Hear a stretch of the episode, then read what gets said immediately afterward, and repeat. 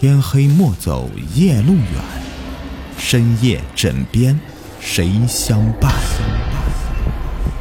欢迎收听灵异鬼事，本节目由喜马拉雅独家播出。今天故事名字叫做怪屋暖床。小伙子，一看你就是刚来城里吧，不如就住我们店里吧。你放心，阿姨给你的价格绝对是方圆几十里内最低的。阿姨呀，也是从农村来的，绝对不会赚农民兄弟钱的。一个大概50多岁的阿姨拉着张小开的手，情真意切地说道。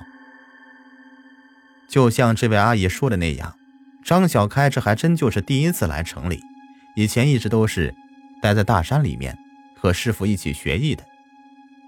这一次出来也是有任务在身的，第一次出这么远的门，又是第一次坐火车，小开多少有些晕车，一直都是迷迷糊糊的，确实很想找个地方能够休息一下。看到老阿姨这么热情，小开就想着和阿姨一起去了。老阿姨还热情地帮小开拿行李，没想到手慢了一步，被另外一位阿姨抢先拿到了手。另外一位阿姨长得要比之前这位阿姨瘦很多，但是个子很高，尖瘦的脸，猛地一看还以为是葫芦娃里面的蛇精变老了呢，一看就是一个不好惹的主。蛇精阿姨抢过小开的行李以后，装出一副柔声细语的样子，对小开说道：小兄弟，你第一次来城里，姐姐可要劝你一句，不要随随便便就相信别人。城里人多，心眼也多，这林子一大呀，就什么样子鸟都有，可别被人骗了，连家都找不回去啊。蛇精阿姨明显是在和之前那位阿姨针锋相对，到手的买卖竟然也来搅和。之前的阿姨自然也是非常生气的，于是两位阿姨便开始了一番唇枪舌战，听得小开脑门都快炸了。趁他们不注意，抢过自己的行李箱，撒腿就跑。大城市里的环境可比大山里面差远了，这里面的空气让小开感觉到很不适应，胸口一直都有些闷，头都变得更晕了。天渐渐的黑了下来，张小开依旧拖着行李箱在大街上游荡着，不知道自己究竟该去哪里。一阵烤肉的香味儿飘了过来，小开沿着肉香来到一家烧烤摊前，摊主是一位年纪不是很大的大哥，特别的时尚拉风，一边烤串还随着劲爆的音乐扭动起了自己的身体。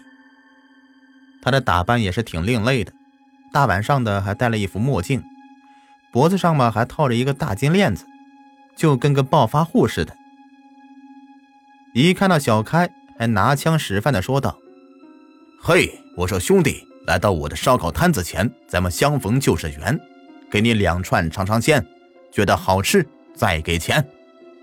说完还真的把2根肉串递到小开面前。小开早就馋坏了，接过肉串说了一声谢谢，也顾不得烫，就3两口把2根肉串给解决了。嘿，远方来的兄弟，看你大快朵颐，一看就是饥饿至极，再给你10串，慢慢吃，别着急，免费送你，不要钱的。就这样，小开一连吃了50多串，才终于打了一个饱嗝，抽出1张100元钞票递给了烧烤摊主，说自己身上有钱，只想找一个地方住，希望摊主能够给自己点建议。摊主见小开这么实在，也不推辞，收了钱之后啊，便对小开说：兄弟啊，我家就有一套空房子，但是不知为啥那房间总是很热，冬天住进去根本就不用生炉子，但是夏天就像是一个大蒸笼一样，不过要是通通风，再开个电扇什么的，还是勉强可以住的。兄弟要是不嫌弃，就住我那儿吧。小开临下山的时候，师傅嘱咐过他，山下人很多都是巧言善辩、心怀鬼胎、自私自利之人，千万不能够轻易相信。但是小开发现这个烧烤摊主就很不错，白给自己吃这么多东西都不提钱的事情，而且还要给自己寻找住的地方，这么好的人现如今已经很不多见了。小开来到了大哥所说那个地方，由于大哥还要看摊子，接待小开的是一个大哥的老母亲，一位看起来很慈祥的老奶奶。由于之前打了电话，老人家就带着小开来看房间了。一开门，小开就感到房间里一阵清凉，就如同是开了空调一样，不冷也不热。房间里的门窗全都是死死关闭的，这不合理的事情让小开心中满是疑惑。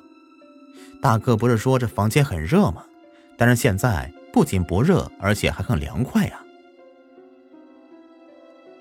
老奶奶可能是看出了小开的疑惑，于是就解释说，这房子平时呢就是这个温度，但是每当他们家烧火做饭的时候，这房子就会变得热得出奇，要好久才能够降下去。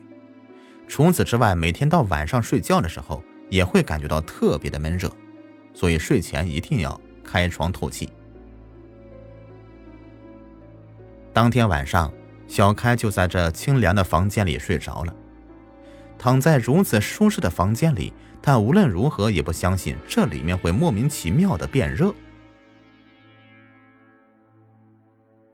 不知道过了多久，小开便睡着了。睡到半夜，就感觉到自己的身下像是被火烤一样，四周围也都是滚滚的热浪，热得小开都快喘不过气来了。小开连忙翻身下床，从房间里跑了出去，来到外面，大口地喘着粗气，真他娘的是太热了。等小开缓过神来，围着房间转悠了好久，也没有发现这热量来自于哪里。无意间摸到了自己睡的那张床，就像是触电一般的将手缩了回来。这哪里是床呢？这热的如同是炭火一般。小开觉得这问题一定出在了这张床上面。在床下一番寻找之后，小开找到了一样小东西，脸上露出了惊喜的笑容。第二天一早，小开吃过早饭，悄悄地留下一笔钱，便告别了摊主一家人，回到了大山之中。因为师父交代他的任务，他已经完成了。临走的时候，小开告诉大哥，那个房间他已经处理好了，不会再闷闷热热的了。如果家里人有谁身体不适，可以到那房间里面住几晚。一开始大哥对小开的话还是半信半疑，但是有一次老母亲不慎摔伤了，在医院诊治了一番之后，便接回家中来休养。